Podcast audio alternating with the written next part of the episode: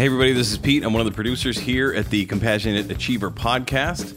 I just wanted to jump in before the episode and let everybody know that we will be having a live pod this coming Thursday, October 26th at 6 p.m. in the Kathwari Honors House here on the Midtown campus of Western Connecticut State University. Your co hosts, Tracy Day and Dr. Chris Cook, will be joined by special guest Mr. Farooq Kathwari, Chairman, President, and CEO of Ethan Allen Interiors Incorporated. Come down, check out the very cool space, have some refreshments, and join in on the conversation. Hope to see you there.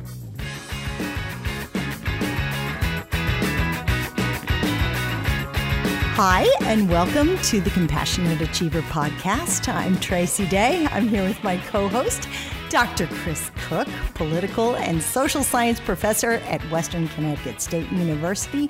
He is founder of the Center for Compassion, Creativity, and Innovation director of the Kathwari Honors Program, Harvard Fellow, Fulbright Scholar, and ex counterintelligence officer. And of course, he is the author of the book, The Compassionate Achiever How Helping Others Fuels Success. So, how are you? I saw you um, gimping in the studio. I, I, was, I was a little gimping. It was. It was. Well, before we get to the gimp, uh, how was how was your uh, how was your weekend? Oh, crazy but good. Yeah. Yeah, it was really good. That's, yeah, just got lots lots of things going on. All first world problems of, That's you good. know isn't that great First when you can say that good, like yes. you know what color umbrella should i have in my drink? And you know all kinds of like really good problems like that that no it was awesome. It was that's awesome, awesome. That's so let's get to the good stuff. Okay, well, that's our show. were you uh, yeah and that's all we have for today.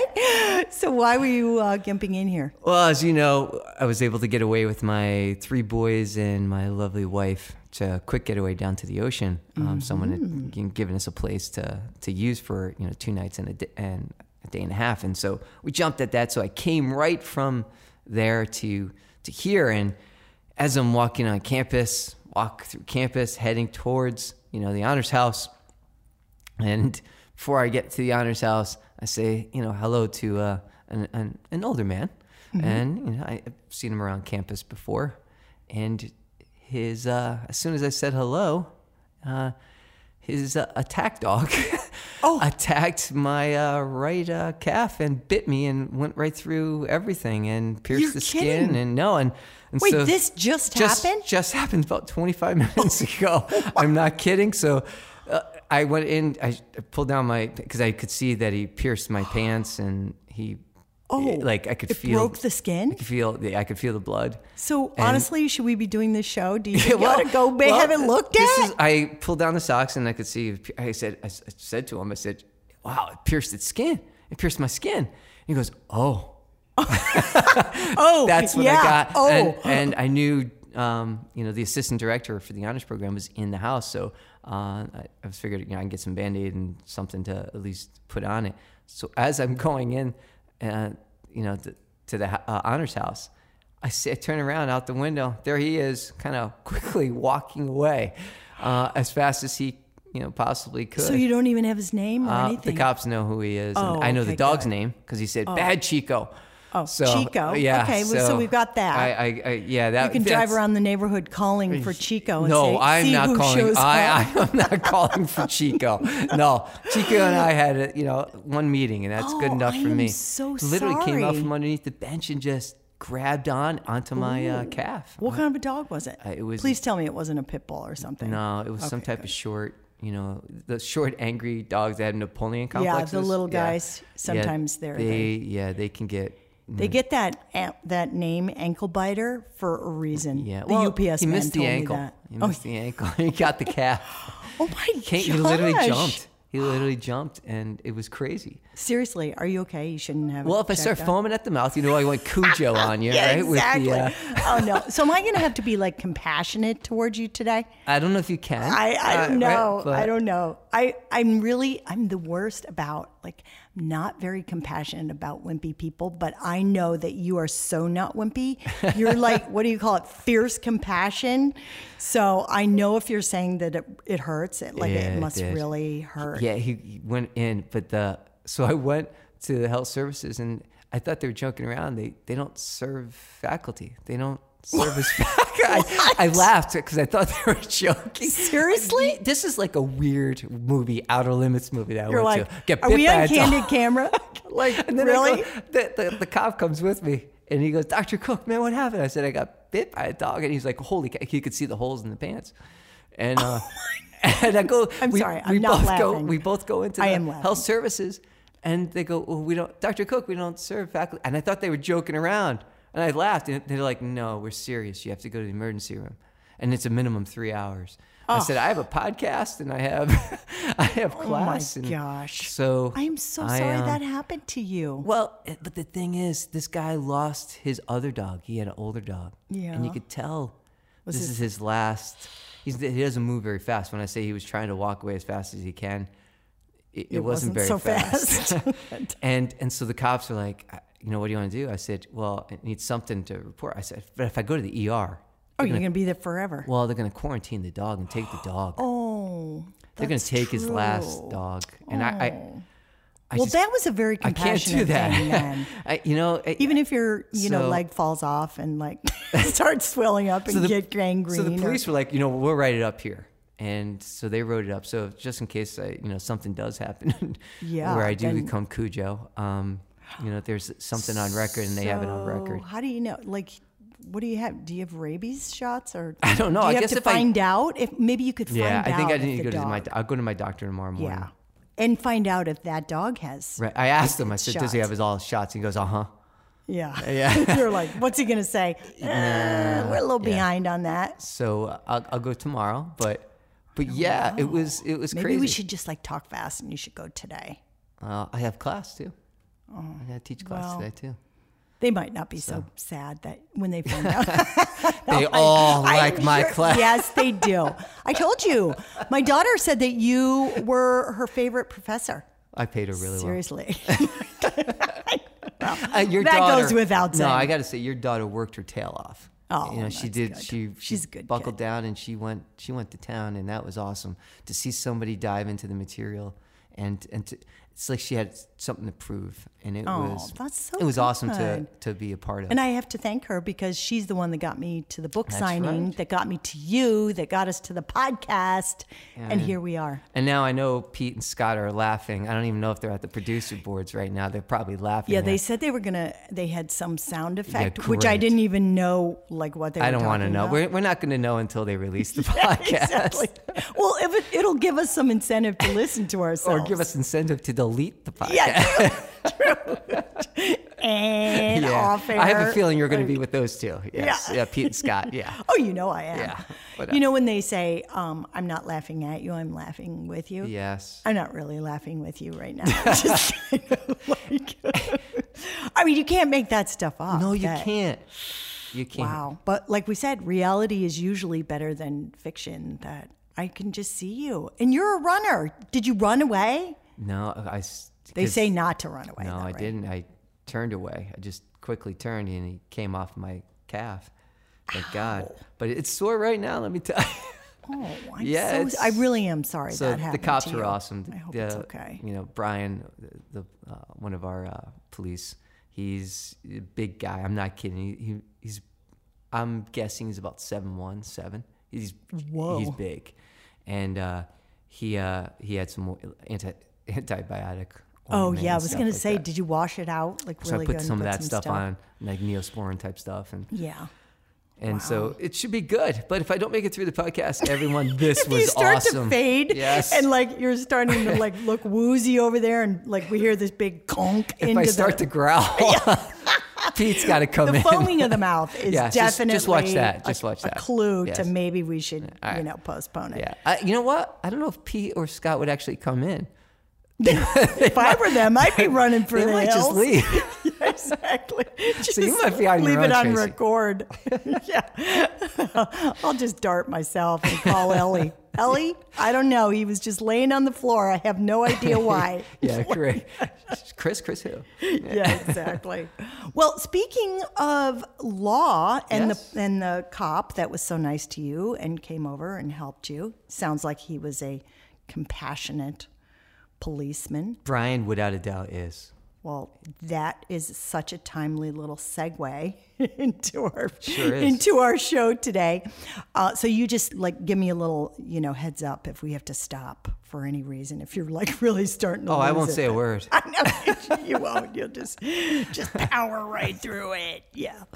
Um, so our topic today is actually compassion in law enforcement. Right. And and mindful policing as well. I mean, and I, I'm really excited for our guest today and, and that you lined her up. So She, well, you were the one that um, suggested it, and we've gone back and forth a couple of times um, just by email. She sounds amazing. Jennifer Tejada, I hope that's how you say it. I think that's how I you say it. We'll ask her when she uh, is online. She is actually the chief of police in Emeryville, California, and was Marin County's first female chief of police. She is she's very like what do they call it? A, a, not adorned. What do they call that? like when you have lots of accreditations and those accommodations and those. oh, well awarded. Awarded. Yes, maybe that. I, there's another word for it, but whatever. Anyway, she's she sounds great. Recognized, all those, all of the above. Let's go with it.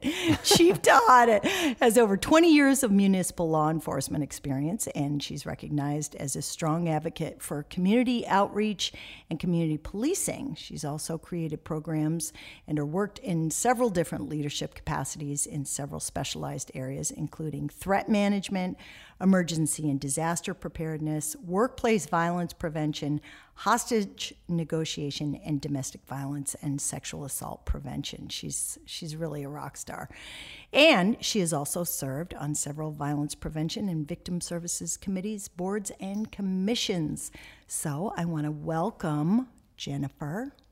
So let's get her on the phone, shall we?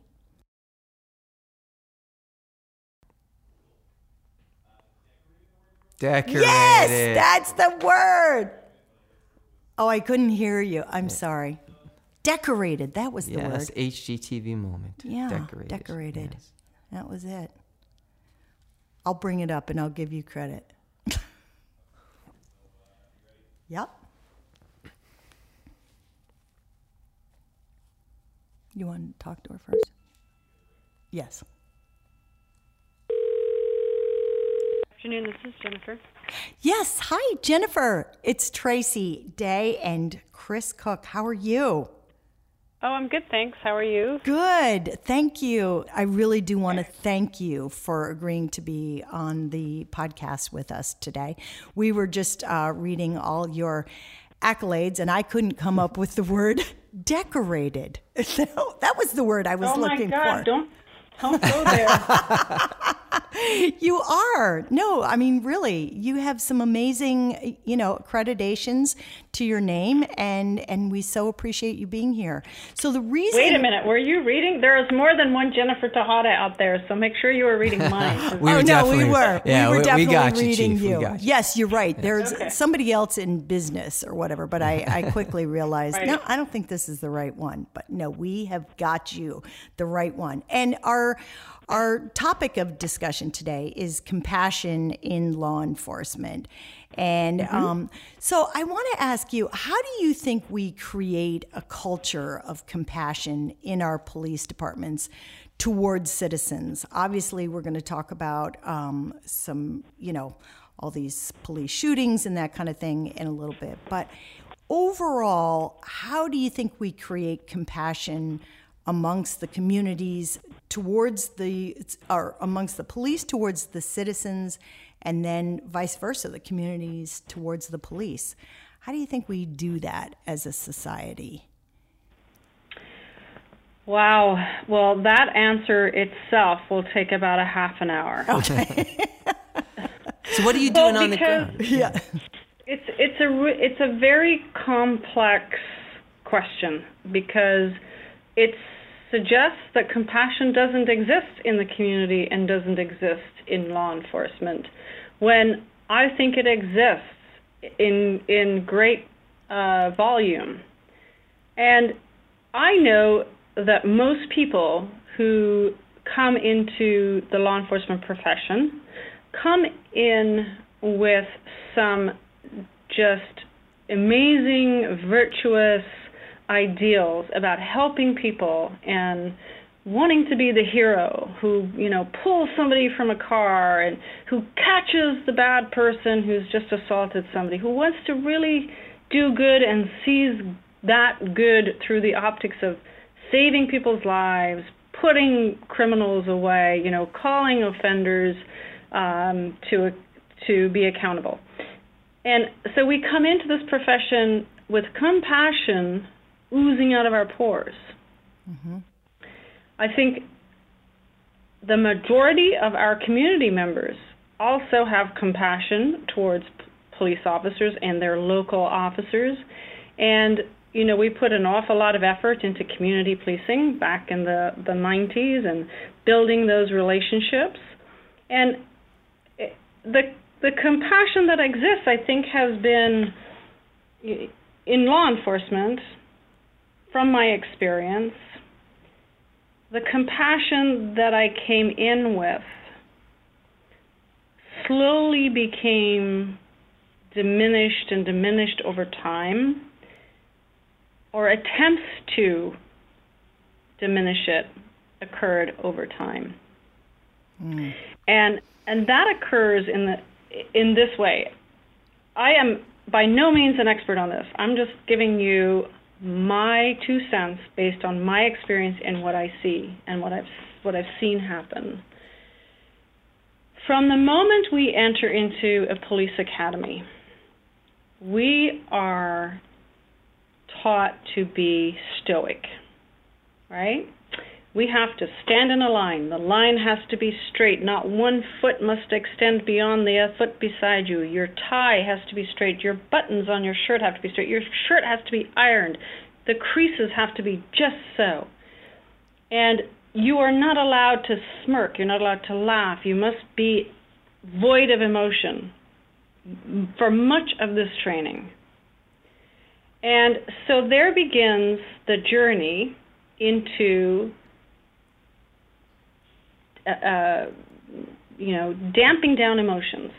And when you damp down emotions, I think you lose compassion, you become more hardened. So you you you're in the academy, you go into the academy, you're just so excited to be doing this great career that you've dreamed of. You're going to help people, you're going to arrest the bad people, and you're going to help victims, and everybody's going to love you you come out of the academy and you go through more training in the police department, the in-house training, the field training program. And again, the the emphasis is on, you know, you must be stoic. You must you not in those words, but you've got to you've got to be um, the you know, what's the word I'm looking for? Unbreakable, right? And you can't show emotion.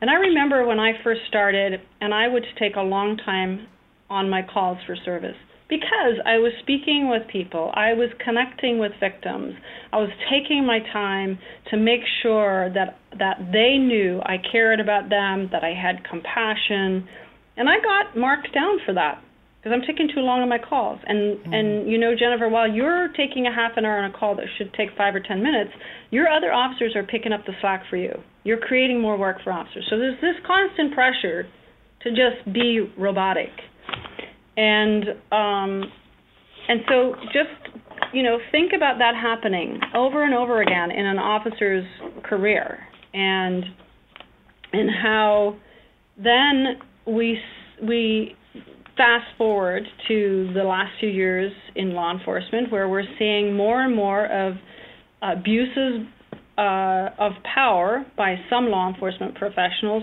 Some of them are not abuses of power, but certainly all of them are portrayed in the media as abuses of power.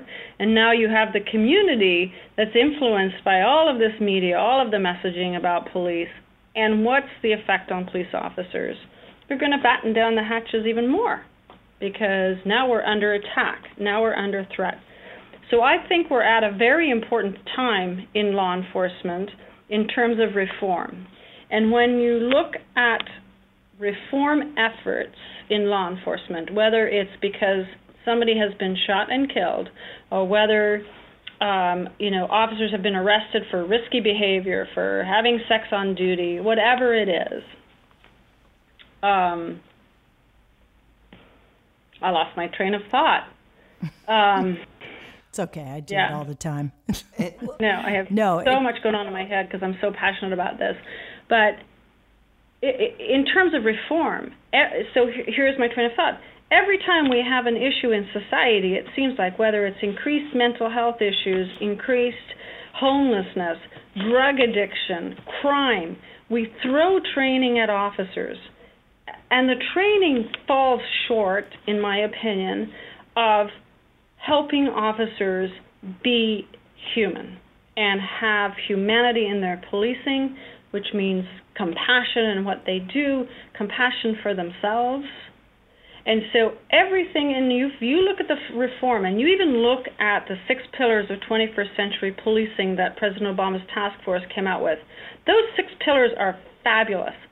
They are really right on the money in terms of what we need to be doing. And for some of us, we've been doing that for a long time. We're just seeing it now in a, a sort of a, a scholarly format but um, not one of them speaks to the wellness of an officer. One of them it does speak. I think it's the sixth one, officer wellness, but nothing about building resiliency in our officers. Nothing about how do we keep our officers healthy psychologically, emotionally.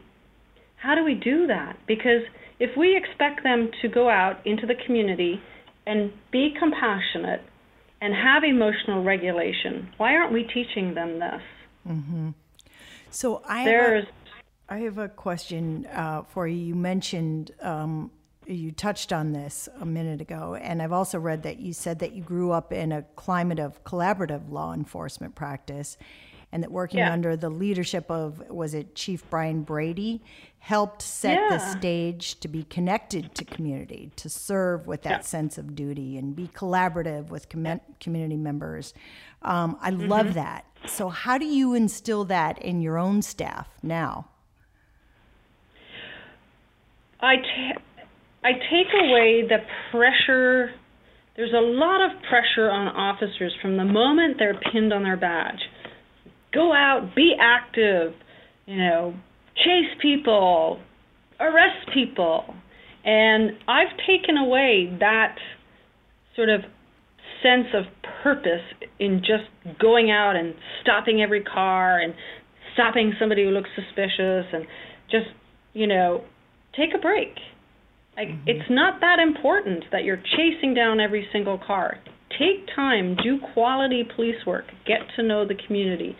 So we, you know, we have community events, etc. But with my officers, I'm I've been stressing. I I came into this police department on the heels of an officer-involved shooting, mm-hmm. and the police department had basically battened down the hatches on talking about it, acknowledging it, taking care of the officers and their emotional needs around it. Two officers were involved in the shooting.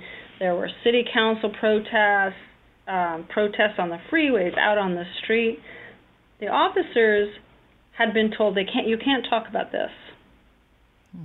And so we had these kind of this this very damaged sort of environment, people, and my task when I came in, as I saw it, was to to build back up their spirit, to really give them an opportunity to feel the emotion of what happened and to feel human again.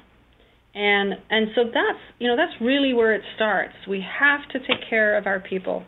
And during a department meeting, I brought it up. I talked about it. I I, I gave accolades to the two officers because they, in this situation, um, they really had saved a man's life who was trapped in a car being held at gunpoint by a citizen, and um, nobody had told them, you know, that that was the right decision to do.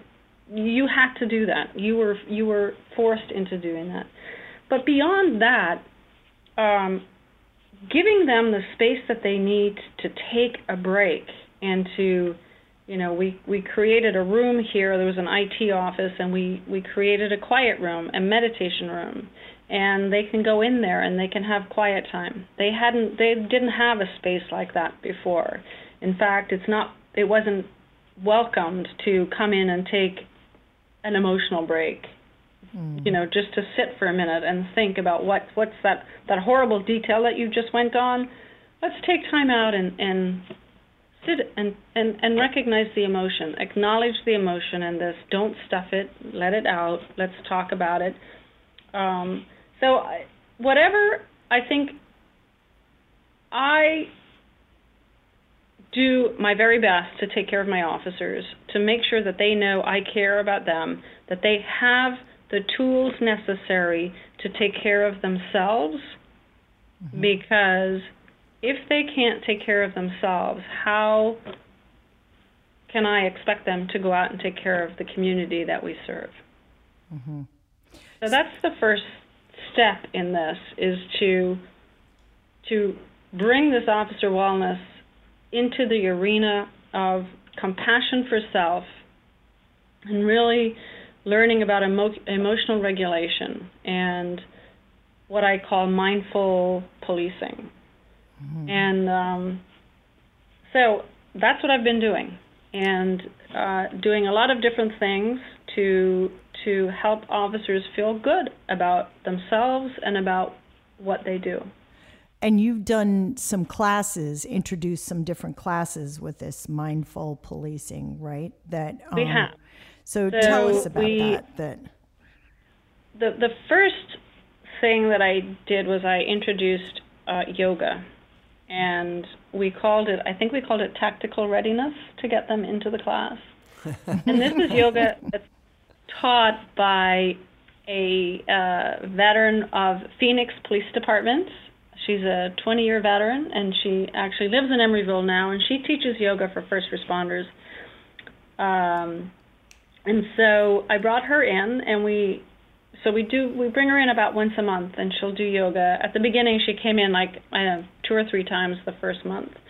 And um, she teaches yoga. She's got credibility because she's a former police officer.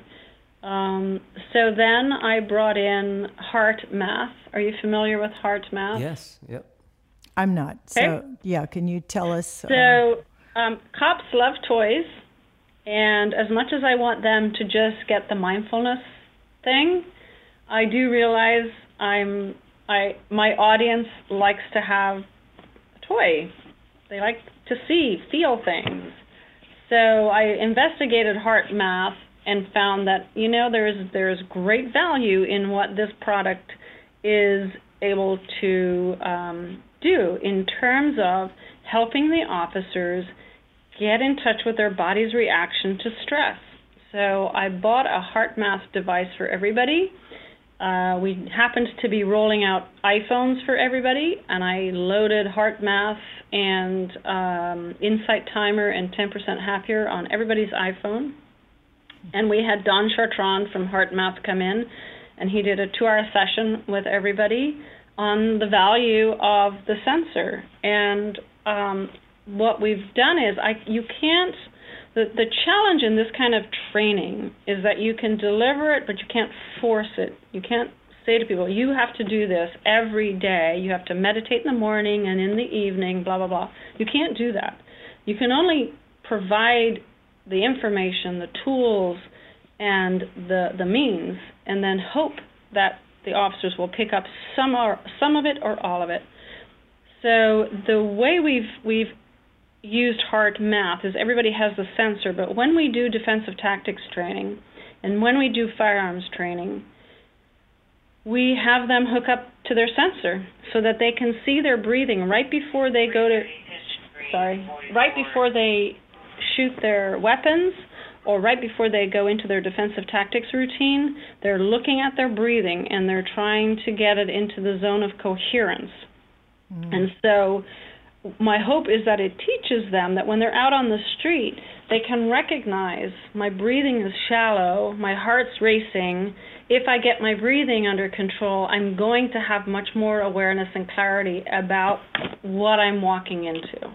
Mm-hmm. And um, so that's one thing that we're doing.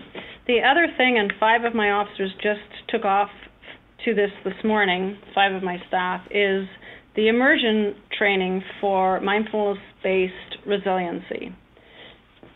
And that's a two and a half day program, and it's taught by Richard Goerling, a lieutenant from Oregon who has Mindful Badge is his website.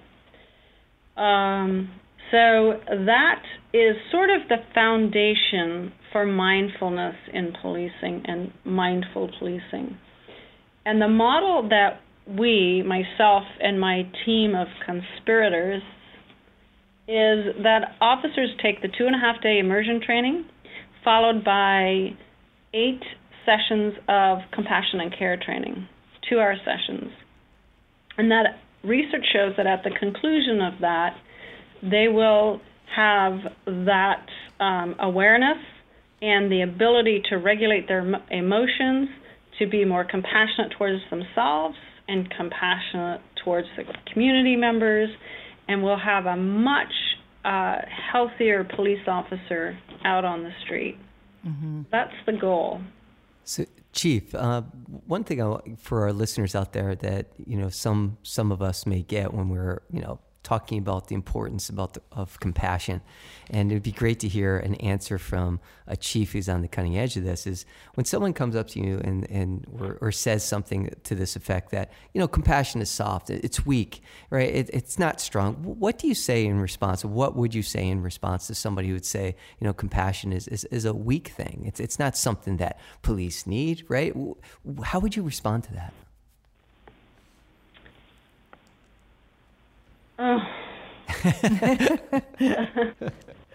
I told her no tricky questions. No, this is no, I'm kidding. Okay, and I'm going to give her time. Think, okay, no, no, I'm kidding.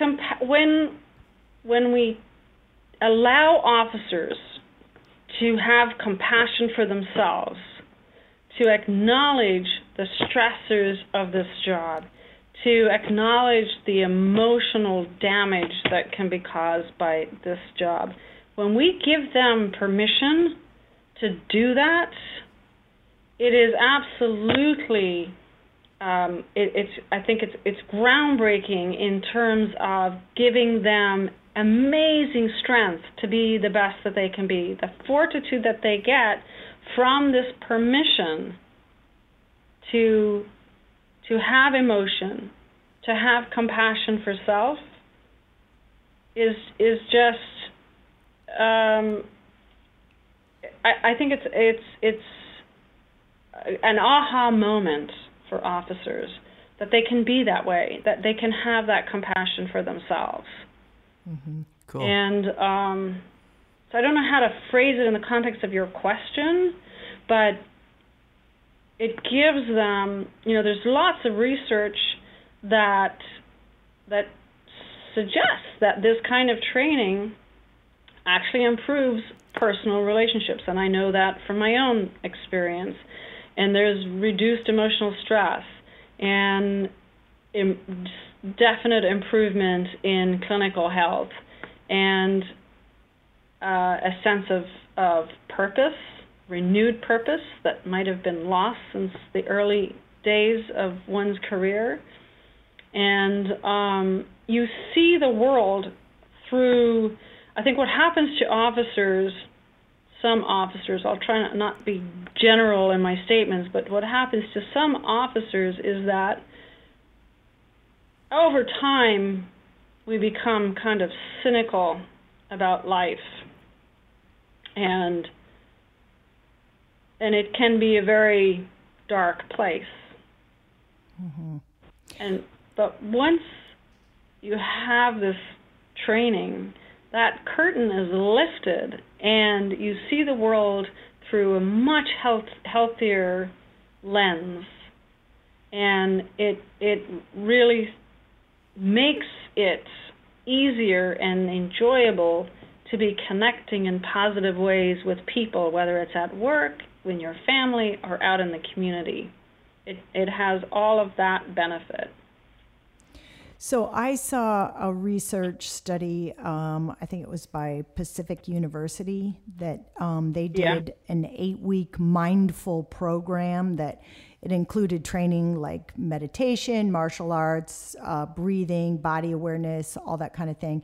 And it said they found significant improvement in health outcomes like stress, fatigue, sleep quality, all those things that they actually feel contribute to the issue of police killings. So I, I read right. this stat um, from the Washington Post database. I mean, I'm just going with it. Was on the internet, you know. gotta, gotta take it with a grain of salt. 963 people were shot dead by police in the U.S. in 2016, and 991 in 2015. And like you said, when you came to Emeryville, you were kind of having to deal with that situation. It sounds like you kind of walked into a hornet's nest as well. But they've really mm-hmm. shown that there's a link to this, right? That when they when yeah. police are not so stressed and um, are getting sleep, and like you said, are being mindful, that it has really brought those stats down. So, do you think that's enough? Do you think that's the wave of the future for you know most police departments to you know to do this kind of mindful police training, or is there more that we need to be doing? I think it's a piece of reform in policing. I don't think it's the do all and end all of our journey to be the best that we can be, but I certainly feel like if we don't do this, all of the other efforts will not be effective. So you can do, you can introduce new legislation, new policies, citizen oversight, um, new trainings. But if, if we don't include training about how to build resiliency in our officers, and by that I mean mindful policing and all of the emotional regulation, compassion building, all of that. If we don't do that, all of these other things won't help us. Mm-hmm. So everything that we're doing is external effort. to the police officer.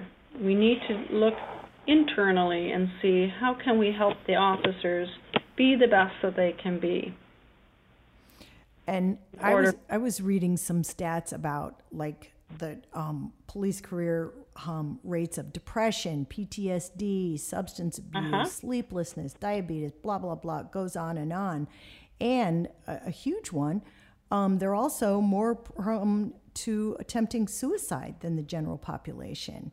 Um, those are tough yep. statistics. So, do you think mindful policing is going to address a lot of these issues in and of themselves? You know, there's kind of two sides to the coin. The how do we, yeah. you know, help police, you know, not be trigger happy, and then on the other hand, trying to help themselves too. Absolutely, I think um, you know suicide is the is by uh, if you read some of the research, suicide is the number one killer of cops, followed by cardiac cardiovascular disease.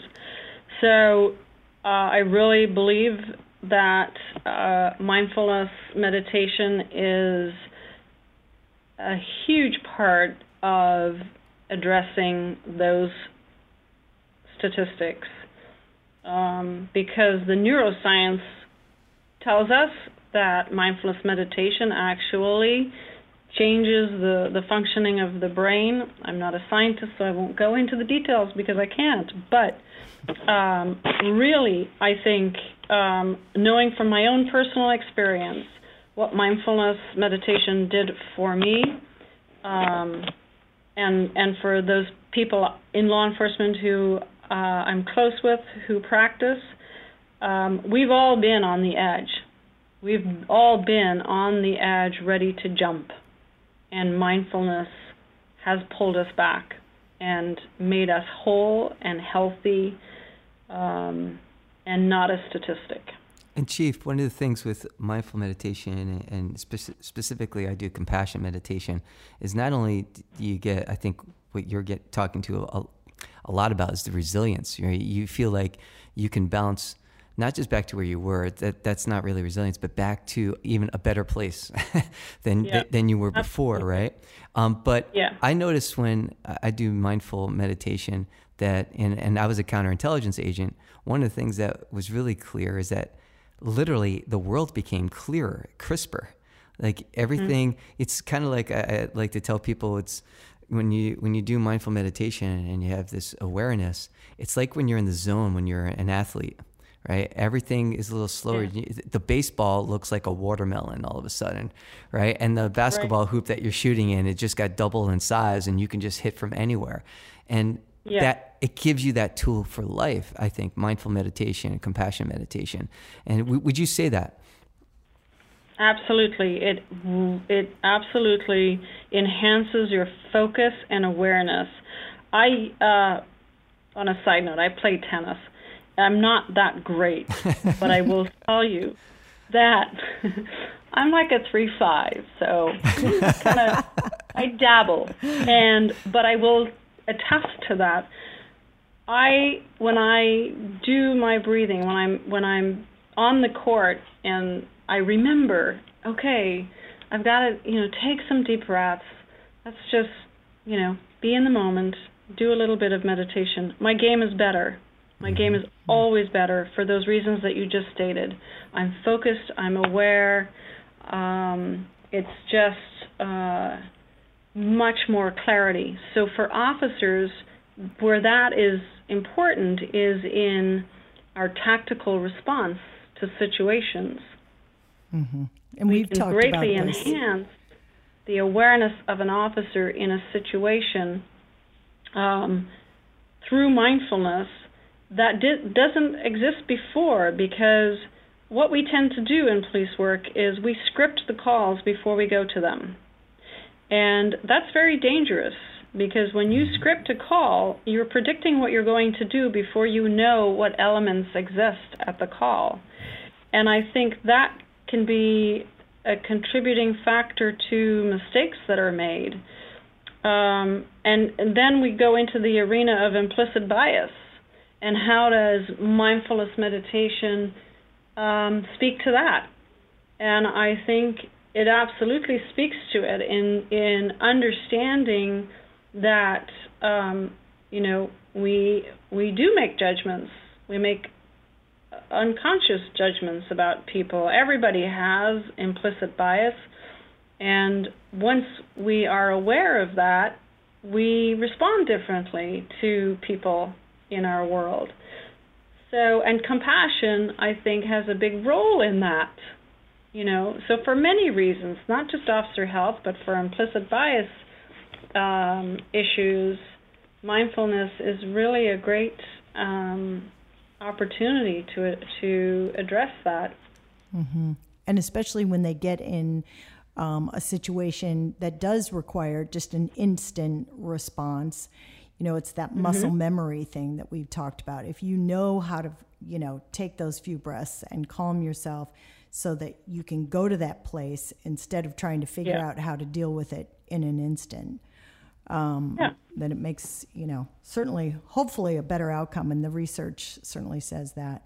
So, you mentioned something um, about predictive policing. What are your thoughts on that? Is it the wave of the future? I mean, how does that how does that help things or or hinder them? I don't know. Well, I don't know that I mentioned predictive policing, but I what I was saying about the officers scripting calls is that what you mean predictive when Well, you you said they're being predictive on when they're on a call. Right. So. Yeah. So predictive policing in the analytical statistical world is looking at where crime is occurring, what time it's occurring, etc., and predicting that it's going to occur on those times. So if we, for example, our autoburgs occur on Wednesday afternoons between 3 and 7 p.m. So we can predict that. We send our officers there. What I'm speaking to in terms of the officer going to the call is that in training, we often are taught the what if game. What if you're driving down the street and a bank robber comes out of that bank. What are you going to do? Recruit? Tell me, you know, and you're constantly playing the what if game, and you're constantly uh, evaluated on your ability to scan the environment. Where are the threats in the environment as an officer, right? And so, with years of that sort of conditioning, you end up going to calls for service unconsciously playing the what if game. So, what if I get there and this is present, uh, or that's present, this person, that person? Okay, it's a shoplifting call, so I know how that goes. I'm just going to go. And then all of a sudden, it's not the shoplifting call, it's something different, and you're not ready, you're not prepared. So, um, predicting the nature of the call we're about to go to is, is really not a good thing. We do teach our officers because we teach them that in the context of being ready for anything, right? Mm-hmm. So it's sort of a double edged sword. Um, so that sort of predictive policing where officers are, are sort of assuming what's going to happen at any given call is very dangerous.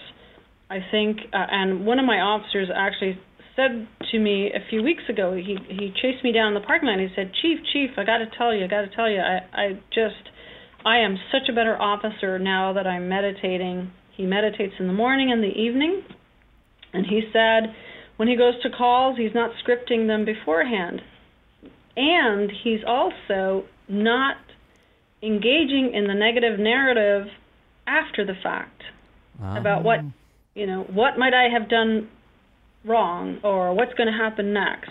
He's not engaging in that, and that negative narrative in our heads, you know, is just uh, one of the things that that I think for officers, the occupational stressors falls, you know, is is um, fueled by that, and so he doesn't do that anymore, and and that's a really great great thing, and that that there is is you know the value of this that and he's going with an for. open mind. Mm-hmm.